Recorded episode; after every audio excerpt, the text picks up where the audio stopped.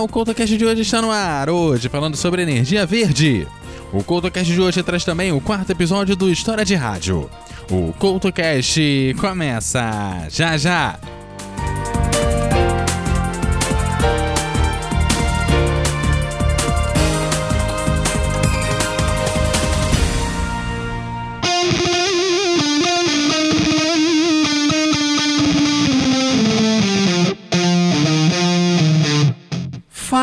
Fala galera pinheirista! Que é um programa que vai trazer de tudo relacionado ao rock, bandas internacionais, nacionais, independentes, bandas clássicas, bandas novas, o que você quiser, no Rock no Pinheiro você encontra notícias, lançamentos, especial bandas da semana, pedidos dos ouvintes, enfim, de tudo você encontra no Rock no Pinheiro. Gralhas UFM 87,9 FM de Araucária ou gralhasufm.com.br. Siga a gente nas redes sociais como arroba rock no Pinheiro e venha saber de tudo em relação ao rock, o rock pinheirista.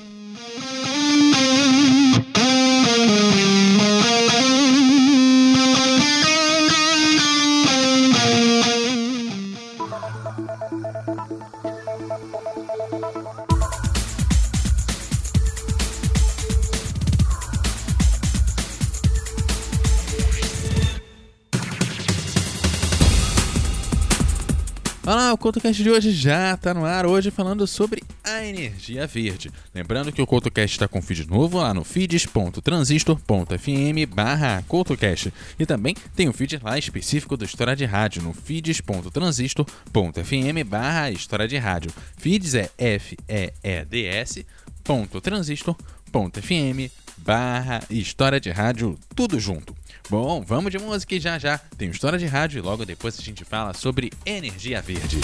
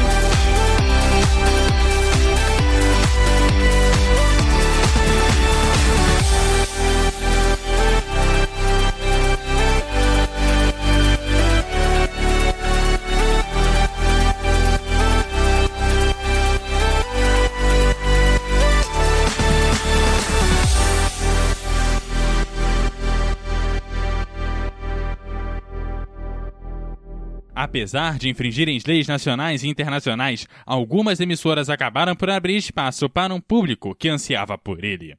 Os jovens. Isso é uma história de rádio.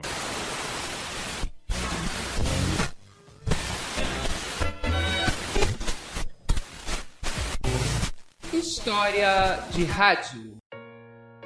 Ao final dos anos de 1950, na Itália, na Bélgica, na Holanda, na França, no Reino Unido e mais uma série de países, a rádio era um monopólio do Estado e seus programas não tinham publicidade e se dirigiam a um público majoritariamente adulto.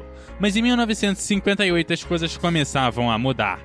Aliás, dizem que a primeira rádio pirata a operar de forma regular foi a Rádio Mercur, situada no estreito entre a Suécia e a Dinamarca. Pouco depois, chegou uma das mais importantes, a Rádio Verônica, que começou a transmitir a partir da Holanda em 1960. Porém, o objetivo era chegar na Inglaterra, local que tinha a cena musical mais importante do mundo. Naquela época, a BBC somente transmitia duas horas por semana de música pop. Mas em 1964, várias emissoras iriam mudar toda a definição de rádio, entre elas a Rádio Atlanta, a Rádio Carolina, a Rádio City e a Radio London. Is Radio London. And the Colgate Palmolive Request. A maioria dessas rádios transmitiam através de barcos ancorados em águas internacionais e com bandeiras de países não europeus, para burlar os monopólios existentes. Daí o nome Piratas. Pequenas lanchas encarregavam de levar os sofrimentos da rádio, que incluíam comida, discos, locutores, produtores e ainda combustível para alimentar os geradores, muitas vezes desafiando a guarda costeira e o mau tempo. Chegavam a um público jovem com linguagem direta e tocavam a música que gostavam e ainda animavam a audiência a comprar os mais variados produtos. Folks, the meaning behind these words. I mean, have you ever heard such meaning as dum dum dum dum doo wah, whoa whoa, whoa yeah yeah? Well, it gives me a certain feeling. Assim, estava sendo importado o um modelo americano de se fazer rádio, baseado em música e publicidade. Pode não parecer, mas o negócio era lucrativo. Segundo o registro, a Radio Columbia lucrava 100 mil dólares ao mês e a Radio London 250 mil.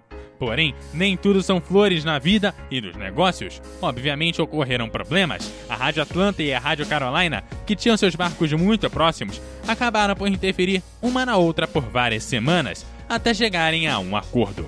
Porém, foi a Rádio Verônica que protagonizou o pior incidente, contra uma de suas concorrentes, a Rádio Norte Sea, que também transmitia para a Holanda. O dono da Rádio Verônica contratou um grupo de sabotagem para instalar uma bomba na Norte Sea, provocando assim um incêndio que chegou à sala de máquinas. Após perderem a comunicação com a costa, membros da Rede OC enviaram o SOS através dos seus locutores. We need help immediately. SOS, SOS, Mayday, Mayday, Mayday, Mayday, Mayday. We may have to abandon ship. Mayday, Mayday, Mayday. We may have to abandon ship. O medo dos tripulantes era sair das águas internacionais e entrar nas águas holandesas, gerando o confisco de equipamentos e do barco, deixando assim o caminho livre para a rede Verônica. No final, o barco permaneceu em águas internacionais, o culpado foi encontrado e não houve nenhuma vítima no incidente, além das transmissões continuarem normalmente. Fato é que as rádios piratas tinham público e anunciantes, mas também havia quem gostaria de tirá-las do ar. Dessa forma, foram feitos vários acordos nacionais e internacionais. Na Inglaterra, foi a Lei de Infrações Marítimas, que entrou em vigor em 1967. As emissoras, claro, protestaram pedindo inclusive que seus ouvintes enviassem cartas ao primeiro-ministro, mas uma a uma as rádios foram desaparecendo. No primeiro dia de 1968, somente uma rádio permaneceu no ar, desafiando o governo inglês. Porém, a rebeldia durou pouco, acusada pelo governo e poucas entradas financeiras. No dia 3 de março de 1968, a Rádio Carolina acabou por encerrar os seus trabalhos. O silêncio delas pelo mundo, no entanto, ainda não era total. Algumas permaneceram no ar, como foi o caso da Rede Verônica na Holanda. Como também não foi um silêncio definitivo, pois algumas delas voltaram ao ar. Hoje, são consideradas piratas todas as rádios sem concessão do governo para operar em determinado território. Você está ouvindo o CoutoCast.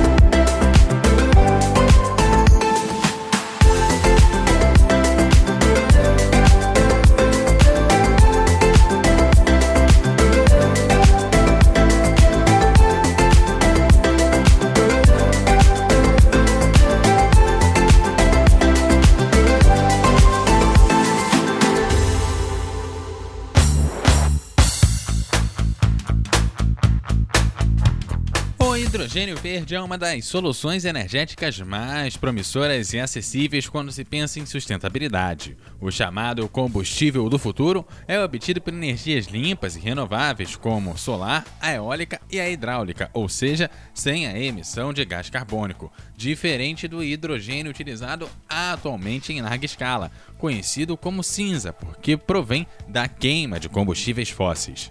A Bahia é rica em duas dessas fontes de energia limpa, o vento e o sol. Por isso, o governo do estado da Bahia encomendou, junto ao Senai Cimatec, o desenvolvimento de um mapa do hidrogênio verde, um estudo para identificar as áreas prioritárias com vocação para a produção do componente. A gente conversa agora com o José Luiz Almeida, coordenador do mapa do hidrogênio verde. Ele vai explicar para a gente um pouquinho melhor o que, que esse novo combustível pode proporcionar e como vai contribuir para a descarbonização de setores como a indústria e a mobilidade. José Luiz, seja muito bem-vindo. Como que se produz esse hidrogênio verde? É, o hidrogênio verde, para se produzir o hidrogênio, é necessário então que a energia dos eletrolisadores para produzir provém da energia eólica, solar ou hidráulica, que são energias limpas, não geram CO2. Tá?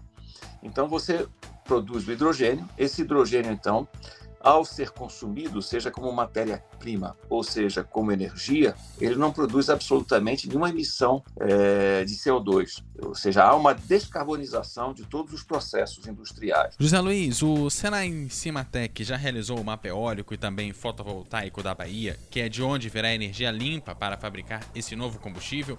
E como vai ser esse mapa do hidrogênio verde? Esse mapa vai identificar quais são os pontos potenciais né, para a produção de hidrogênio verde no estado da Bahia, levando em consideração a disponibilidade de água, sejam elas águas residuais, águas do subsolo, né, águas salinas, sejam qual tipo de água que seja, Leve em consideração também a infraestrutura que existe no estado da Bahia, tá? infraestrutura de transporte, seja ela para hidrogênio, para amônia, todos os portos, aeroportos, tudo isso.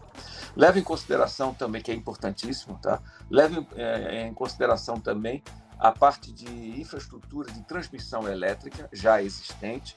Tá? E nesse mapa vai conter também né, a parte de regulamentação do hidrogênio verde dos países, dos cinco países mais avançados e também a forma de financiamento e de fomento nesses países do hidrogênio verde. O que falta para as indústrias passarem a usar o hidrogênio verde no lugar do hidrogênio de hoje, que emite o CO2? O que nós temos que fazer realmente é desenvolver tecnologia de maneira que nós consigamos fazer um hidrogênio competitivo com o hidrogênio já existente, ou seja, que é gerado através de reforma a vapor. Uma vez que seja isso, as indústrias utilizarão substituirão rapidamente o hidrogênio de reforma a vapor por hidrogênio verde, faz, fazendo amônia verde, fazendo ureia verde, fazendo fertilizantes verdes, que que nós precisamos tanto aqui no Brasil. E José Luiz, o hidrogênio verde está sendo apontado como o combustível que vai ajudar a construir um futuro de indústrias sustentáveis. Esse já é um planejamento do setor no Brasil e todos os tipos de indústria podem se beneficiar com essa tecnologia? Eu acredito, e todos nós acreditamos, inclusive a Europa, toda ela acredita e está pesquisando também, que o hidrogênio será o nosso combustível do futuro. Nós não podemos substituir hoje todos os hidrocarbonetos que geram geram gases efeito estufa, NOx, CO2, SO2, de uma, de, rapidamente. Não podemos fazer isso. Então, existe um processo né, de descarbonização, existe uma transição energética. Então, a, a importância do Cimatec é justamente essa: é produzir tecnologia para que cada vez mais é, os setores da indústria química, ou da indústria de uma maneira geral, que nós estamos na FIEB, da indústria de uma maneira geral, é, seja pouco a pouco descarbonizado sustentavelmente. Como isso acontece? Substituindo hidrogênio como matéria-prima pelo hidrogênio cinza, o hidrogênio veio, hidrogênio de reforma a vapor é o hidrogênio cinza, é, gradativamente na, na, em todos os setores da indústria, seja ele é, é petroquímico, refino, papel e celulose, siderúrgica, mineração, é, a parte de bebidas e alimentos, têxteis. Então, gradativamente, nós vamos substituir, quer dizer, a sociedade e as indústrias irão naturalmente substituindo todos esse, esse, esses compostos, né? coque, hidrocarbonetos, por um hidrogênio que não emite absolutamente nada, porque quando ele queima, ele gera o quê? Vapor de água. Certo? Só isso que ele gera. Além dos combustíveis para as indústrias, que outros usos a tecnologia do hidrogênio verde pode proporcionar? Tá? Os nossos projetos que nós temos hoje abrangem, por, por exemplo, na parte de fertilizantes, tá? nós podemos gradativamente, se esses projetos forem adiante, que vão adiante, eu tenho certeza que vão adiante, aumentar a produção de fertilizantes, por exemplo, verdes no Brasil, de maneira a suprir toda a nossa necessidade em fertilizantes e talvez até para exportar porque nós temos um potencial é, solar e um potencial eólico e hidráulico assim enorme no estado da Bahia. Porque hoje a amônia, tá? Amônia, que é uma matéria-prima para a produção de fertilizantes, ela é proveniente do gás de síntese. O gás de síntese é hidrogênio e monóxido de carbono, que é gerado a partir do gás natural. E esse hidrogênio, então, gera uma quantidade de CO2 e monóxido de carbono muito grande.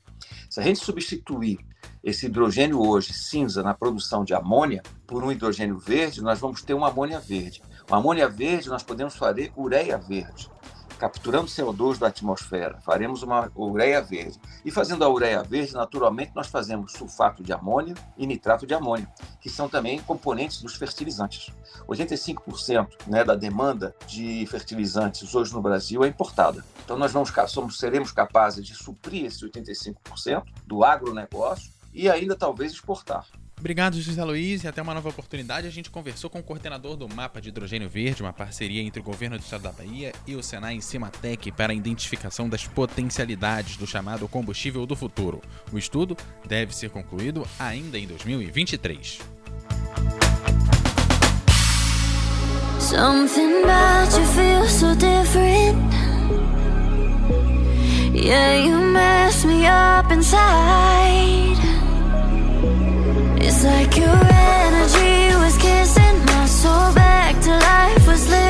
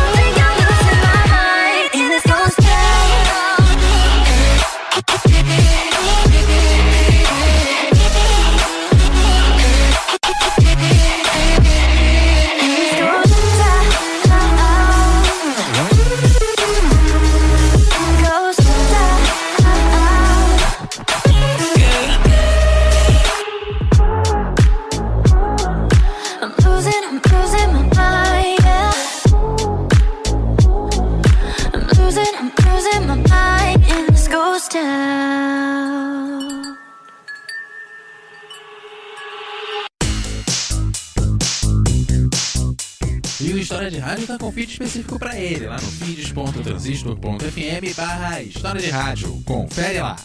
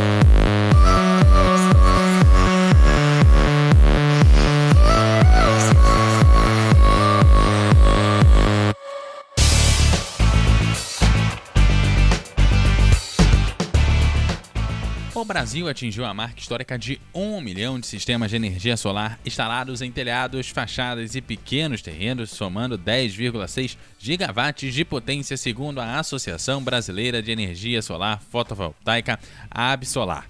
Para falar sobre esse assunto, a gente conversa agora com o coordenador do grupo de trabalho de geração distribuída da Absolar, Guilherme Susteiras. Seja muito bem-vindo, Guilherme. O que explica esse crescimento da energia solar aqui no Brasil? O sistema de geração de energia própria, ele existe no Brasil desde 2012, mas a verdade é que esse é um mercado que começou a crescer de forma acelerada desde 2016. É, a gente tem percebido que a cada ano praticamente dobra o tamanho do mercado. E aí, é, eu diria para você que tem três fatores principais aí que levaram a esse crescimento é, exponencial. O primeiro fator tem a ver com o aumento da tarifa de energia. Né? A energia elétrica, que antes talvez fosse o quarto ou quinto item principal custo de uma empresa ou de uma residência, tem se tornado talvez o primeiro ou segundo item de custo. E a gente tem, tem a, as notícias dando conta aí, né, que a tarifa subiu nos últimos cinco anos o dobro da inflação. Então, de fato, o aumento da, da, do preço da energia faz com que as pessoas procurem cada vez mais alternativas para controlar esse custo. Ao mesmo tempo, você tem uma tendência continuada da redução do custo da tecnologia. Né? A geração solar fotovoltaica ela se baseia na indústria do silício, que assim como os celulares e computadores, se beneficia muito da escala. Então, quanto mais pessoas no mundo todo instalam sistemas solares fotovoltaicos, mais barato fica de produzir o, o próximo sistema. E aí a gente viu quedas de custo de pelo menos 5 a 10% ao ano, todo ano nos últimos 10 anos, com expectativas que esse custo continue caindo. E o terceiro fator é que as pessoas estão cada vez mais é, interessadas no tema da sustentabilidade e começam a perceber que elas também podem tomar ação. Então, à medida que as pessoas veem que isso é uma realidade, que isso não é nada de outro mundo, que isso não é nenhuma ciência de foguete, que isso é acessível para todo mundo, as pessoas ficam a, a par que isso, que isso funciona, novas empresas são criadas é, para atender o mercado. Então fica cada vez mais fácil das pessoas contratar. Guilherme, o sistema de geração de energia solar reduz em quantos por cento o preço da fatura de energia? tudo depende, né? Obviamente depende da, da, modalidade que você adere. Então, se você é uma pequena residência ou uma média residência, e você instala um sistema no seu próprio telhado, você consegue reduzir quase a totalidade da sua conta praticamente 95% da sua conta. Porque você tem que continuar pagando para a concessionária o consumo mínimo, que é o que o distribuidor chama de taxa de disponibilidade. Mas também tem outras modalidades, que são as modalidades que a gente chama remotas, em que você não necessariamente tem um painel no seu próprio telhado, mas você tem uma fazenda solar e remotamente pela rede da concessionária você recebe essa energia. Tem a modalidade compartilhada, você e outras pessoas participam desse empreendimento, ou a modalidade autoconsumo remoto, que esse empreendimento é só seu. Isso é típico, por exemplo, das grandes redes de varejo, das empresas de telecomunicações que tem lá uma usina para atender suas antenas ou as, as suas lojas. Nesses casos, a gente já viu coisa entre 5% e 25% aí de redução. Mas aí, nesse segundo caso, não tem investimento nenhum. Bom, e nós não podemos deixar de falar do impacto ambiental. Por que a energia solar é considerada uma energia limpa? O grande barato da, da energia solar distribuída, ela traz dois enormes benefícios do ponto de vista ambiental. No mercado de energia, a geração e o consumo, eles têm que estar instantaneamente equilibrados. Então, a cada segundo, o, um, órgão chamado Operador Nacional do Sistema garante que a, a quantidade de energia injetada na rede por todas as geradoras do Brasil e a quantidade de energia tirada da rede por todos os consumidores do Brasil tem que ser absolutamente iguais segundo a segundo. Então, quando você gera energia solar própria na sua casa, ou na sua empresa, ou na sua fazenda, o INS percebe que ele pode deixar de usar uma outra usina em algum outro lugar. E aí ele deixa de usar a usina mais cara, que são as usinas termoelétricas, que também são aquelas que poluem mais. E o segundo benefício associado é que quando você tem essas gerações por essas grandes usinas, e essa energia tem que ser transportada da, daquelas grandes usinas para os consumidores, essa energia normalmente viaja milhares de quilômetros. Se a gente for pensar, por exemplo, a usina de Itaipu até chegar no centro daqui em São Paulo, você está falando de mil quilômetros. E quanto maior a distância, maior as perdas que acontecem nesse, nessa transmissão de energia. Então, ao deixar de trazer energia lá de longe e ao invés disso produzir minha própria energia, não só eu deixo de usar energia mais cara e mais poluente termoelétricas, como na verdade também ajuda a reduzir as perdas de todo o sistema. E como sustentabilidade é o tripé, né, ele tem que ser ambiental, ele tem que ser econômico, ele tem que ser social, Do ponto de vista econômico, é, essa, essa geração de energia, ela gera investimentos privados, quer dizer, não tem dinheiro público envolvido, e esse investimento privado, ele roda toda a economia local, né? Porque afinal de contas, uma pessoa mora no interior do Mato Grosso e ela instala um sistema solar no, seu telhado, ela contrata uma empresa do interior do Mato Grosso para fazer essa instalação. E o dinheiro que aquela pessoa lá no interior do Mato Grosso deixou de gastar com energia elétrica, ele passa a consumir em produtos e serviços lá no interior do Mato Grosso. E o impacto social associado com isso, positivo, é a geração de emprego. Né? A energia solar é a fonte de energia que mais gera emprego. São é, quase 25 empregos para cada megawatt de, de energia instalada. São mais de 20 mil empresas no Brasil inteiro atuando nesse mercado. Então, o impacto positivo da, da, energia solar ele é nos três aspectos da sustentabilidade: o ambiental, o econômico e o social. Como marco legal da geração distribuída, a Lei 14.300 de 2022 estimula a instalação de sistema solar aqui no Brasil. O marco legal ele foi uma luta de muitos anos do setor solar fotovoltaico, porque todo o mercado de geração própria de energia, de todas as fontes, mas especialmente solar fotovoltaica, que é a grande maioria desse mercado, se baseava numa resolução normativa da Agência Nacional de Energia Elétrica, da ANEEL, que é passível de ser alterada da noite para o dia, como de fato estava em vias de acontecer. Então, a introdução do marco legal da geração própria traz a, a tão desejada segurança jurídica para todas as pessoas que querem gerar sua própria energia. E aí garante que qualquer mudança de regra tem que necessariamente passar por um amplo debate da sociedade e não fique restrito apenas ao, a um ambiente é, supostamente técnico, apenas de uma agência reguladora. Então, esse marco legal, ele primeiro, ele protege os pioneiros, né? Ele garante que, que as pessoas que acreditaram na tecnologia, investiram nos seus sistemas, garante que a regra de, de, compensação de energia vai se manter estável pelo período necessário para amortizar o investimento, né? São os 25 anos de investimento até 2045. Ele cria um mecanismo para que seja calculado de forma explícita todos os benefícios que a geração distribuída traz para o sistema. Então, a gente falou aqui de redução de termoelétricas, falou aqui de redução de perdas, mas tem outros benefícios como postergação de investimentos, então, uma série de benefícios que precisam ser quantificados. Então, a lei determina que a ANEL faça essa quantificação e determina um período de transição para que novos sistemas passem a pagar um pedacinho do uso da rede que a nomenclatura técnica disso é TUS de fio B, mas que significa, na verdade, é o pagamento pelo aluguel das redes da distribuidora é que você usa é, ao injetar energia de dia e pegar essa energia de volta à noite. E de acordo com o marco legal da geração distribuída, as unidades consumidoras já existentes poderão continuar usufruindo por mais de 25 anos dos benefícios concedidos pela ANEEL por meio do sistema de compensação de energia elétrica. Pode-se dizer que esse subsídio onera demais os consumidores? Justamente esse é o ponto da, que a Bessolar vem, vem demonstrando desde o início das discussões, né? Na prática, não existe subsídio, porque na realidade, o que os consumidores que geram sua própria energia deixam de pagar para as distribuidoras, ele é mais do que coberto pela redução de custo que essa geração própria ocasiona. Então, a gente está fazendo, tá fazendo estudos e está terminando de fazer as análises mas só o que a gente deixou de usar de combustível de termoelétrica e que isso iria se transformar em bandeiras tarifárias ainda maiores para os consumidores, só isso mais do que cobre qualquer valor que os geradores próprios deixaram de pagar para as distribuidoras. Por isso é importante esse cálculo aí pela ANEL, para a gente achar de fato qual é o valor justo a ser pago para fazer zero a zero. Ninguém do sistema aqui de geração própria quer subsídio. Né? A gente sabe que tem que ser justo, mas a gente também não quer pagar mais do que aquilo que a gente deveria pagar. Guilherme, como os grandes consumidores, como a indústria, por exemplo, podem se beneficiar do marco legal da geração distribuída? Os grandes consumidores de energia, eles, na verdade, já têm um marco próprio de geração própria de energia há muitos anos, né? Porque eles podem optar por acessar o mercado livre de energia. E no mercado de livre de energia, você tem a figura da autoprodução de energia. Então, você já tem muitos grandes desses grandes consumidores de energia já se beneficiando da energia solar por meio de usinas de grande porte, que a gente chama de geração centralizada, né, para atender sua própria demanda.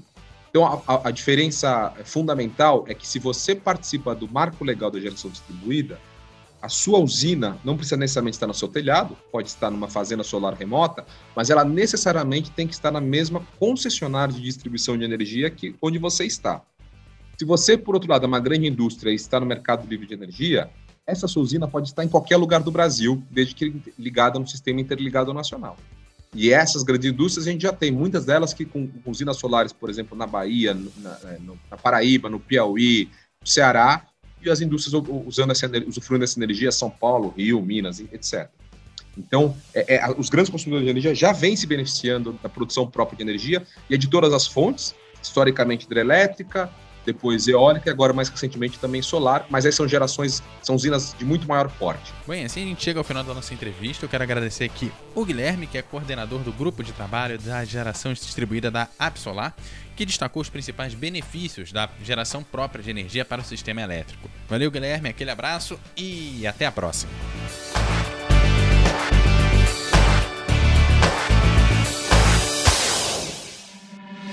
break me down weak again. After all, I called you my best friend. And I've been here, I know the story ends. With broken hearts and us playing pretend. Break me, break me down.